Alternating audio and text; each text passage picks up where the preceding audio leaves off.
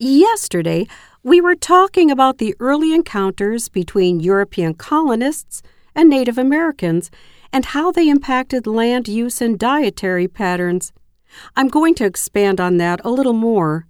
Native Americans, depending on the tribe, lived off the abundant animals who existed on the continent, such as salmon or buffalo, along with cultivating crops such as corn or potatoes.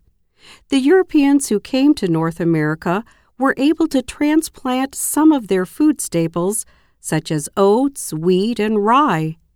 These grew as well in North America as they did in Europe.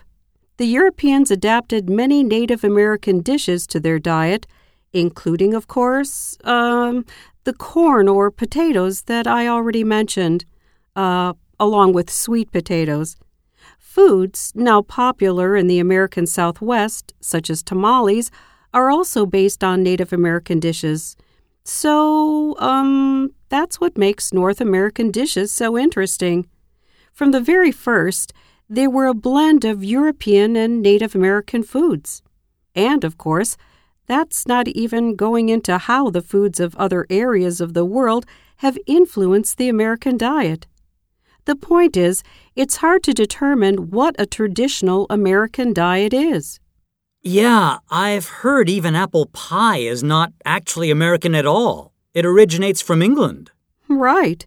In fact, there were no apples when American colonists first arrived.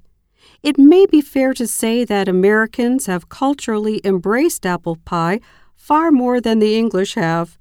It's a part of our culture in a way that it's not in England. Question. Why does the professor mention the origins of apple pie?